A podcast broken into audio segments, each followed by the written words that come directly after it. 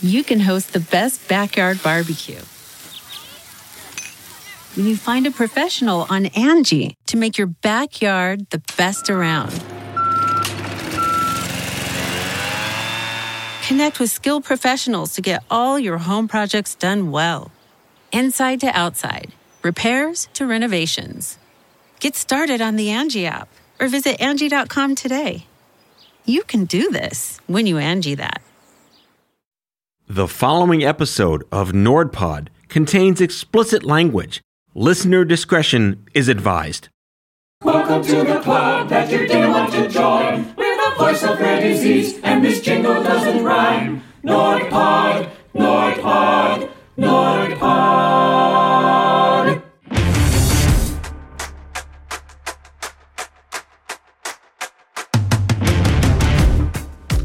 My name is Matthew Zachary, and welcome to NordPod, right here on the Off Script Media Network. Now, I've been advocating on behalf of cancer and rare disease patients for over 20 years. Why? Because I am one.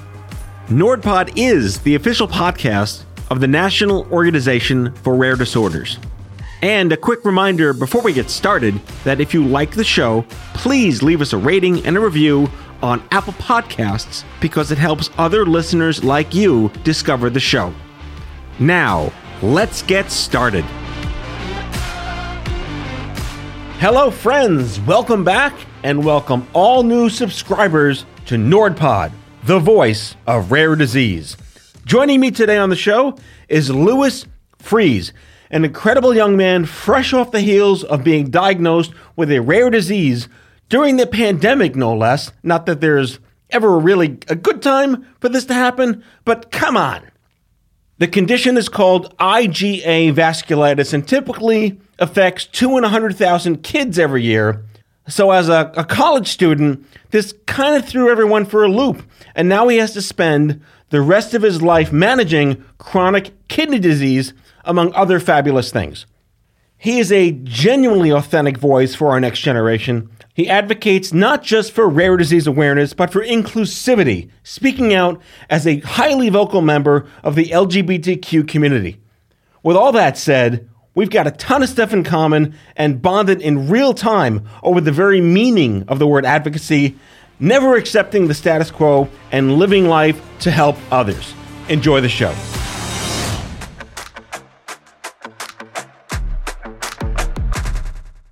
Lewis, my God, thank you. Welcome to NordPod. Thanks for coming on the show. I'm so excited to talk to you. Hi, thanks for having me. I'm so excited as well. So, you were the first model on NordPod. Congratulations. Oh, exciting. Thanks. I mean, maybe, maybe previous guests consider themselves model, but I didn't put that in their byline. So, good for you. Okay. Thank you. So, like, here's my question: When are you a model? When do you become a model? How does that work? Is it is it like Zoolander? You just a model one day? Like, w- when did you figure out that this is something that you were good at and that you wanted to pursue? yeah, I mean, I don't necessarily necessarily think it's something I'm good at. I think everyone's good at it. I just think it's who can find the right path to make it some sort of career. Um, I've always wanted to do it, but I have had trouble in the past, like finding the right agency. There's like so many little things that you have to kind of get in order to really like start doing it. I wouldn't even consider it my main career right now either. But I think like any, well, I think anybody can call themselves a model. I just think it depends on whether or not you want to have that title around your name. Um, but I think for me, I really considered it when I was signed with my agency, which was about a year ago. Well, congratulations! How many years were you, you. aspiring for that? It must be a interesting hill to climb.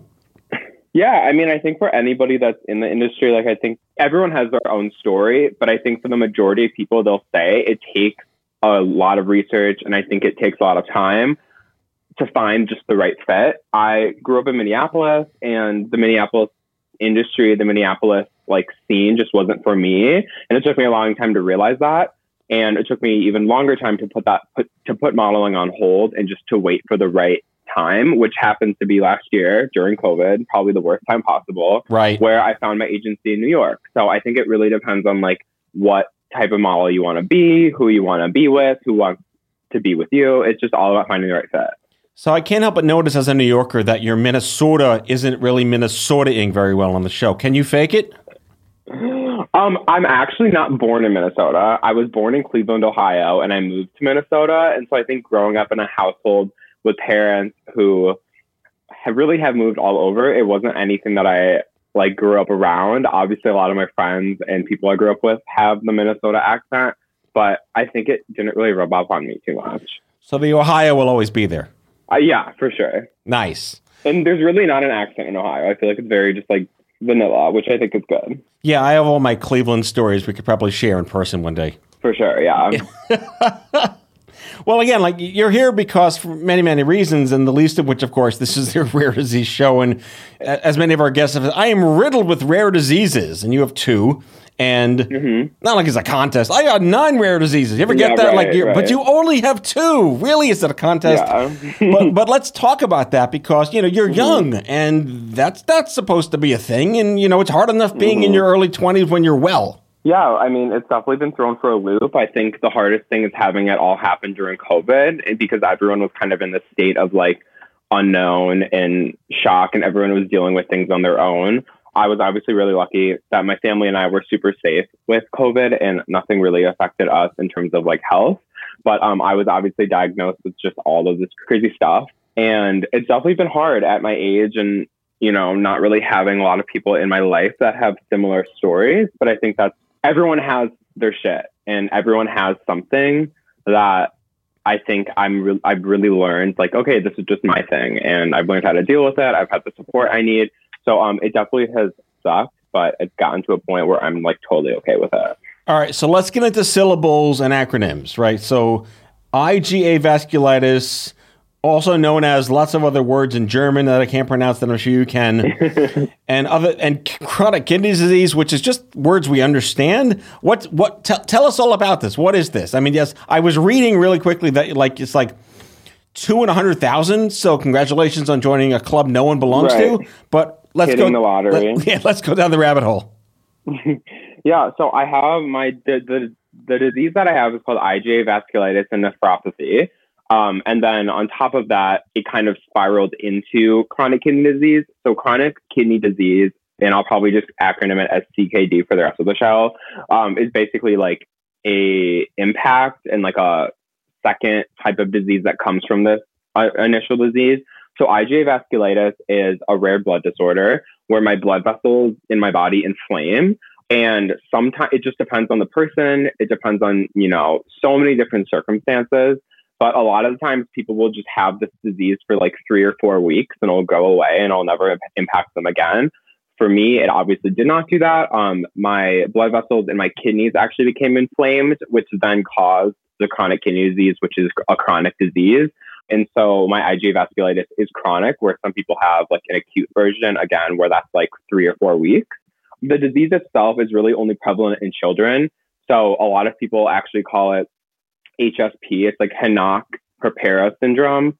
And so that is most of the time it's like prevalent in children. And they'll, again, they'll have it for a few weeks. It'll give them some symptoms and then it'll just go away. So um, I'm definitely one of the lucky few who get to deal with it the rest of my life. But um, again, I've learned to deal with it. And so I'm definitely in a better headspace than I was a year and a half ago. Well, I was diagnosed with cancer in my 20s, but my cancer was pediatric, and the doctors were like, "You can't have this. You're in your 20s." Was was was it similar, or they're like, oh, yeah, same story, yeah." Uh, so, like, this doesn't just show overnight. Like, how did this start to manifest? Where you're like, something's wrong with me, and I'm sure doctors are like, "Oh, you're fine," and then something's still wrong with me, and like, "Oh, you're still fine." What, what was the "you're probably okay" story? Go away and come back later. Yeah, I mean, I was actually really lucky because most people with this disease don't have like physical symptoms, at least in the beginning. So this is a disease that like if you can't catch it early, it really will impact you. So for instance, like my doctor had a story about a patient who had to get like some random who's 50 years old, who had some random blood work done for like a job they had and they basically came in, they're like, "Oh, your blood work's a little bit off, like you should see a doctor." They saw a doctor they diagnosed them with IgA, and then the week later they had to remove the person's kidney because it was like it had taken over their body and, and it had probably been going on for 20 years. So I was really lucky to have my symptoms, but they were not fun. I started off with just rashes all over my legs that were like underneath the skin. So it was like you would run run your finger across it and it wouldn't feel like anything. It almost looked like I mean, it literally was my blood vessels popping and it kind of looked like that. Like if you've ever gotten a bruise where you had like your blood vessels pop, like that's what it looked like. And so that was like the main kind of like tell all thing. But being like I was, you know, the pandemic was going on. I was with my family. We all kind of were just like, okay, let's just hold off and see if this just goes away. It could be like an allergic reaction. And then I think it was like the end of May. I woke up one night with horrible pain in my stomach, like to the point of like passing out. Like I was vomiting. It was horrible. And so I went into the hospital and I was actually suffering from something called intussusception, which is another side effect of the disease, which essentially your large intestine like swallows your small intestine and causes like a reaction in your body. And so again, like it was a horrible month of dealing with all these like crazy symptoms. But at that point, my doctors were like, we know exactly what you have and like we're going to start treating it. Because the symptoms for this disease, again, are like very specific. Okay, so from that perspective, one might argue you got a little lucky. But again, this is also during a global pandemic. Right. Yeah. Which made things, I'm sure, very complicated. Yeah, it made things really difficult. I think it was really hard because nobody wanted to go into doctor's offices. Nobody wanted to go into hospitals, including myself. Um, and it also was really difficult to like get even just like appointments set up. So I actually had an initial appointment with my pediatric. I still see a pediatrician just because I'm like in that weird stage of being like, you know, on my parents' insurance, kind of transitioning into finding a doctor that's going to be like more long term for my adulthood. But I was actually really lucky to see my pediatrician because she was a lot more aware of this disease because she has seen it in children. So that's when all the blood work started, all the urology started, and just like the rabbit hole of being like, okay, we know what this is. I want to pick up on what you just said, which is like finding an adult doctor. Because there's, a, again, I come from the cancer world. It's the same conversation in the sense where if you had cancer as a kid and you wind up like, th- fortunately, like surviving into your 20s, you probably are dealing with a whole lot of crap because you beat cancer as a kid. And most adult primary care doctors have no idea what to do with a 23 year old that had leukemia at seven years old that has late effects. Yeah. You anticipate experiencing the same situation, or is it possible now to find an adult doctor that is, is a little more woke to the fact that all this crazy shit happened to you as a, as a quote kid? Yeah, I mean, I think I'm still like kind of trying to navigate that, especially because I'm about to graduate college. I'm not sure where I'm going to move because I probably won't end up staying in Minnesota. So I'm trying to figure out, like, okay, it wouldn't make sense for me to find a doctor in Minnesota right now because it's going to be so short term. Because I definitely want to find that leader of my medicine that like kind of knows all of my different things because I'm seeing a nephrologist, I'm seeing a pediatrician, I'm seeing different labs to get blood work done. And so I have all of these different like places I go and people I deal with. It would be really nice to have like that linebacker or the quarterback, I should say, of like my entire medical like shit show that's going on. But I definitely think finding the right nephrologist is important. That's like a doctor for kidneys because the majority of my disease is in my kidneys. And so like to me, as long as I have a solid person for that, which I do now, that's really the most important thing. And then being able to find like that adult practitioner that just understands the disease a little bit so they can kind of help me navigate all of my other things going on, like with this. Right, and just to give you another scary future planning thing to deal with because this country's messed up is when you get off your parents' insurance and you have an employer-based program, will they pay for your nephrologist? Right, you have to worry about that now too. Yeah, that's definitely going to be one of my main. Um, that's a conversation I've had with my parents. I'm definitely going to have to have that as one of my main um, priorities when I'm looking for a job for sure. So definitely a whole different way to navigate my employer status when I become 26 years old or 25 years old. Right. All right. Another question in the parallel world of the cancer space going through rare disease and having life threatening things and having to live with sort of a sense of mortality for the first time, way before you're supposed to, has that matured you as an individual? And does that give you an elevated perspective on priorities and what's important in life? Oh, a thousand percent. I think anytime you get that, I mean, for specifically people with diseases, like anytime you get diagnosed with anything that's like chronic or terminal, which I'm luckily not deemed the terminal patient right now, I think anytime that happens, your perspective about the world completely changes.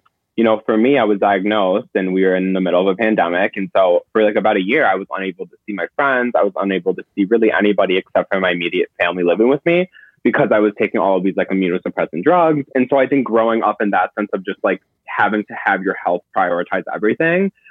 And now I think looking forward, like I said, I'm already planning like I need to make sure I have the right employer when I become 25. I need to make sure that a long term partner a long term roommate or whoever understands this disease. So if I need anything, I can have a person there other than my mom. Like, I think it's definitely made me plan for my future into adulthood a lot faster um, and really appreciate just like the ability to survive every single day, have the medical team that I have, have the medicine that I have. Like, everything I think about is around my disease now, which really sucked at first. And I always tried going back to like trying to feel normal again, trying to feel back to pre diagnosis. But I think moving forward, like that's not possible. And I've just had to really like revisit all of my priorities. And obviously my health is my main priority right now.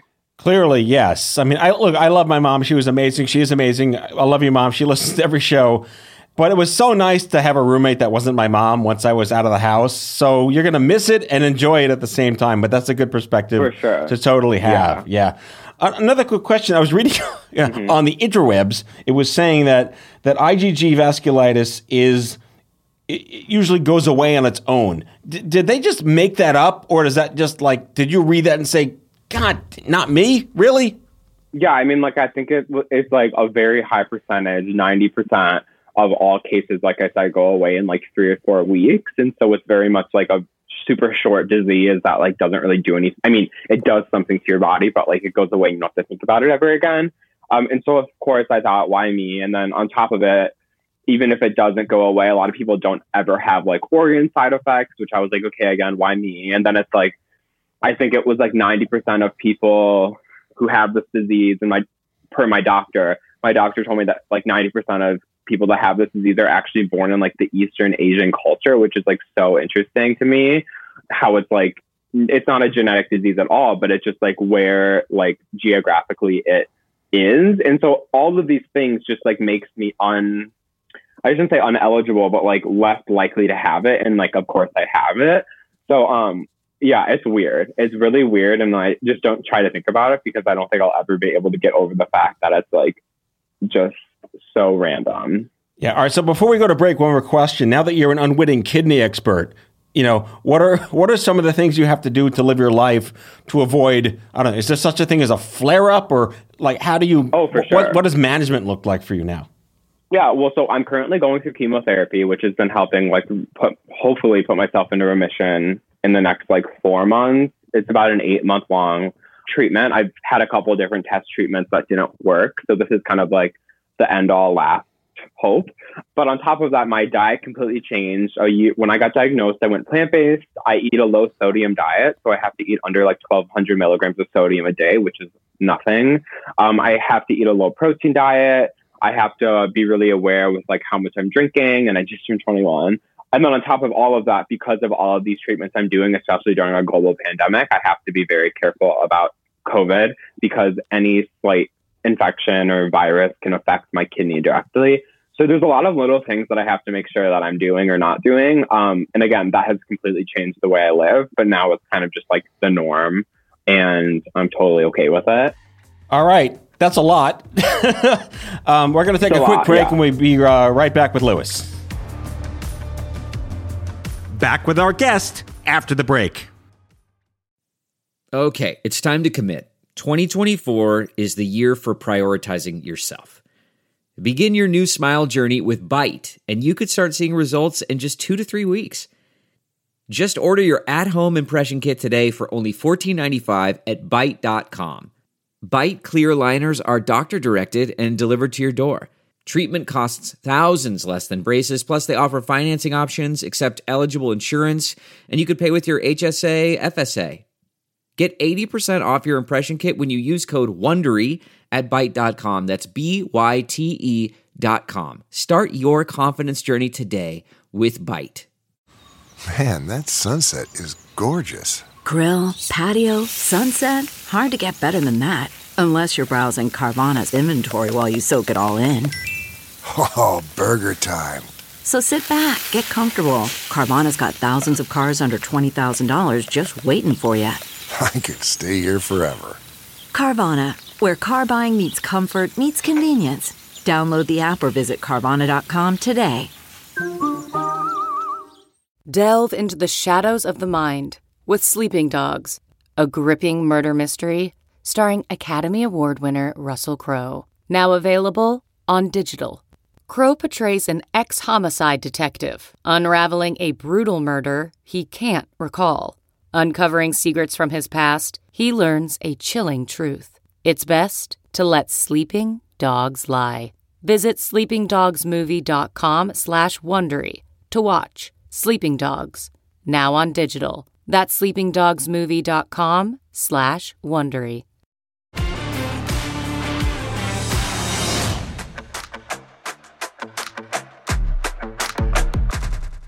All right, we're back with Lewis. Uh, I just, I, I love the fact that you're a twin. I have twins. We talked about this. And I have a question for your parents, right? Rhetorically speaking. So I have a boy and a girl, fraternal twins, obviously, for biology's sake. But how many times have you or your parents been asked, oh, you have twins? Are they identical? Except for the genitals, yes, my twins are identical. yeah, that's definitely like um, I haven't had that second part of that question too much, but we are definitely asked all the time. My parents, at least, always ask if we're fraternal identical, especially when we were younger, because when we were younger, we actually look, we didn't look alike, but we looked enough alike where I think you could have gotten off if we are identical. But like now, my brother and I, he, like you wouldn't even think we're in the same like lineage because we look so different. Who's Um, older? But technically, me, I was a minute older, and well, because we were like a C-section, but I was tech. I'm basically a minute older because I was like the first one out. So Yeah, so you're better. My son holds it against my Mhm. daughter every day. I'm 40 seconds older than you, and I win. That's every conversation. yeah, that's that's how it goes for sure. So, is your condition congenital in any way? Is there have there been like a risk portfolio on your sibling? So we actually have talked about that. So my disease is not. It has nothing to do with being genetic. There's like no linkage to that. My disease is very detectable through just like plain blood work or urinalysis, which like in a physical, a lot of times people will get. And so my brother hasn't had any signs of it. He definitely still, and Owen, if you're hearing this, I always tell him he needs to just go get a full test of everything just to make sure. But um, the disease itself, like, is there's no history of it being at all transmissible between family members. So um, yeah, I don't think he has that. I hope he doesn't have that. Well, it's good to know. I mean, it's like kind of oddly did him a favor. Oops. Yeah, you're welcome, bro, for that. For sure. Yeah. Yeah. I want to spend the rest of the show talking about the word advocacy. And it's one of those words that is, I believe, user defined these days. I didn't know that I could be one. I didn't know what that word meant. And when I when I was introduced to I would say my first peer, we could talk about like peer to peer in the advocate world. He said to me, he, by the way, he also had cancer. He was also my age. He went to my university. I didn't know the guy. And he said, How would you like to be a cancer advocate? I said, What on earth is a cancer advocate? You know, Yeah. do you feel like I mean, you've been in the in the LGBTQ community for a significant portion of your your life, years, yeah. and clearly that makes you an advocate because it's kind of tough to, to, to be in that community in this country, this this sad country. Yeah.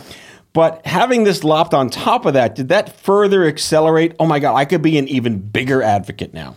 Yeah, I mean, I think like especially now more than anything, life is all about advocacy and just supporting other people. And I think everyone has their shit that they're going through. And in my own experience, it always makes it easier when you know other people are going through the similar, like same things as you.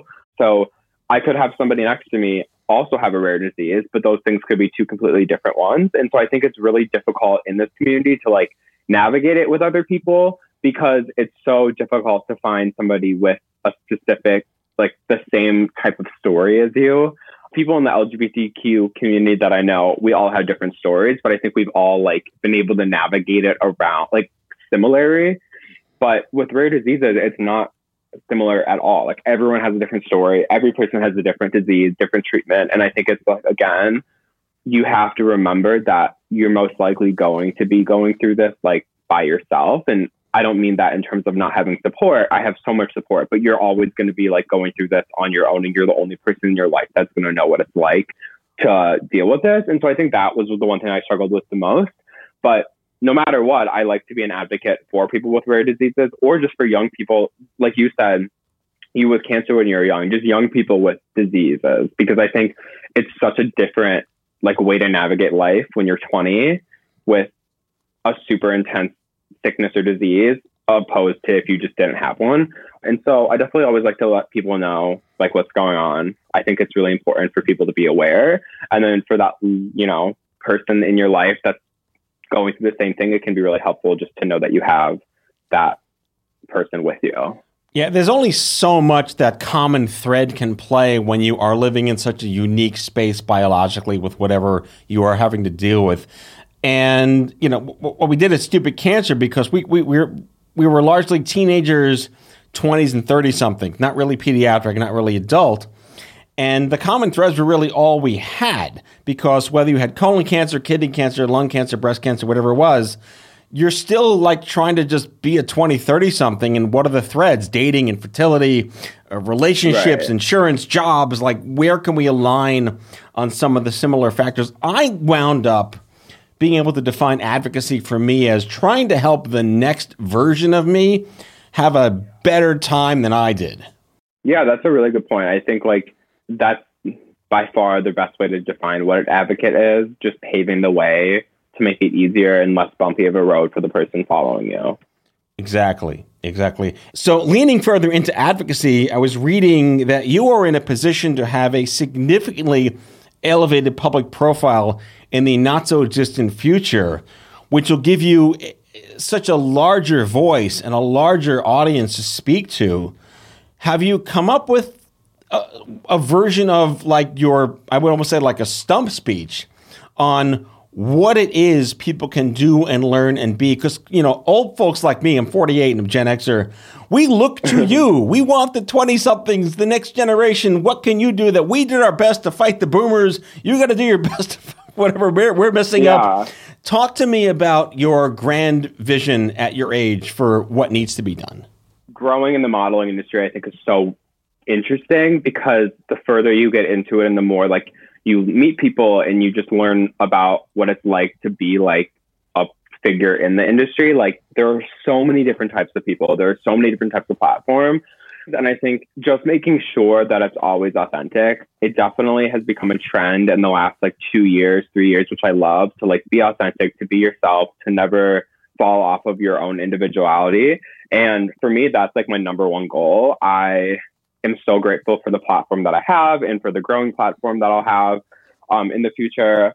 And I have the best agency ever. And so I just want to make sure that my like platform is just always positive. It's always authentic. I want to be a huge advocate, like we talked about advocacy for the rare disease community, for the queer community, just making sure that I always have the best interest of people, my followers, my friends, my family in mind. Um, but yeah, I have no clue what it's going to be like. I am uh, starting. So, I mean, COVID was the worst time to sign with a modeling agency. Right. It was so interesting because I was signed through Instagram and like that was amazing. And from the point I was signed, I think it took me like six months to even get my first portfolio photo shoot. And then it took me like another month to really become like just like well intertwined with my agency. And then it, it's just, it's been such a long process. So I have no clue what's going to happen in the future. I am just excited about it. I'm just keeping my head open, my mind open to anything, and we'll see what happens. So I see we have even one more thing in common. If I'm again read, reading the the tea leaves right, you're a full time student and you are currently designing your own major. Yeah, I am. you did the same. I designed my. I went to Binghamton University in upstate New York, and at the time in the '90s, they had a program called Innovative Projects. And it was they, they kind of tucked it away because supposedly you shouldn't need to make your own major because we're Binghamton. We have everything for you. And of course, I couldn't find anything for myself. Right. so I applied to this whole process and I basically invented a major for myself that they approved. And I graduated with this hodgepodge interdisciplinary thing that combined a bunch of stuff. I love that you're on track for that. What are your interests? What are you studying? Oh my god, that's act- that sounds amazing. I am. It, kind of was the same thing. That, so I go to the University of Minnesota, and I had a similar experience. It wasn't like promoted, and I definitely had a few different avenues that I was like suggested to go down before this. But right when I heard about the program, it's basically the same thing as like an interdisciplinary field. I was like, that's what I want to do. So I'm studying gender, women, sexuality studies, business marketing, and retail merchandising. And even though it's my last year, I'm still deciding what I'm going to call it. But I want to go into like gender neutral business and fashion because I feel like there's a huge, I just think there's a large gap in business right now where we are subconsciously marketing and retailing specifically to men or women, but we're not really doing it with like a larger scope. And I think it's stupid when you walk into a store and you only have one or two sections to go in. Like I think everyone should just buy clothes in the same area because surprisingly a lot of stuff is very versatile, but just because it's marketed differently and it's marketed for one or the other, people automatically have closed minds to it. Well, I don't think it's that unnatural to recognize that binary genders have been wearing each other's clothing for a very long Right. time. Right. I mean, if you look into it, like a lot of the majority of fashion companies, whether it's oh, or large retailers even, will cross promote and cross market their items of clothing, but just not tell anybody. Like, or they'll have Right. An item from the previous season just like put into the other side of the aisle based on the the other gender, and people will buy it. Like, it just it, it's right now it's all about marketing and retailing, and so a couple years ago when I was kind of just frustrated with that and I was fed up with it, I just like, I'm just going to make my own major and do something about it. I commend you, my friend. That is really ambitious and very, I don't overuse the word innovative, but it's a very good way to kind of stick it to the system that I don't, I don't like what you're offering me. I, I mean, I'm just excited for parts of the future. Um, some parts I think we can live without.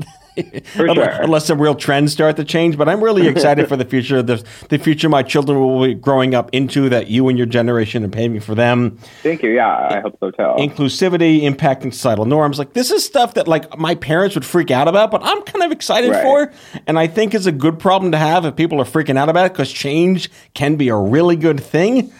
I Mm-hmm. I I salute you. I commend you, uh, Lewis Freese. That's F R E E S E because someone spelled it wrong somewhere. yeah. S is in Sammy, and that's what I say over the phone. Yes, yes. Rare disease advocate, uh, fashion model, the the fabulous disease, IgA vasculitis. We'll put links in the description. If anyone listening is part of that community, please join. This has been just a fabulous conversation, and I want to thank you for coming on the show and to wish you a happy 21st birthday. Thank you. Yeah, of course. This has been amazing. I love talking about the. I love having the environment to talk about all of this stuff. So thank you for having me. I'm so excited to give it a listen when it's up. And yeah, anybody wants anything, reach out on my Instagram. I love to talk to people in this community or people who are interested about this community. And you are Lewis Freese, one. That's L E W I S F R E E S E, one. Lewis Freese, one on Instagram. Yeah. Take care of yourself, my friend. Good luck with everything. Perfect. Thank you so much. Yeah, great to talk to you.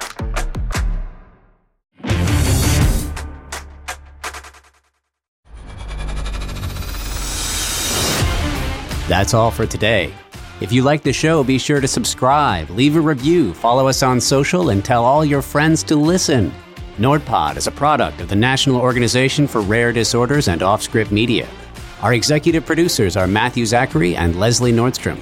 Andrew McDowell is our senior producer. Valerie Don Francesco is our marketing manager. Darren Tunn is our production intern. It is recorded, mixed, and edited by Matthew Zachary and the post production team at Offscript Media. Our theme music is by the Salvatones. Learn more about the music of the Salvatones at salvatones.org. For advertising and media inquiries, email media at offscript.com. Hit us up at contact at offscript.com to share comments, feedback, and make guest recommendations. For more information, visit nordpod.org.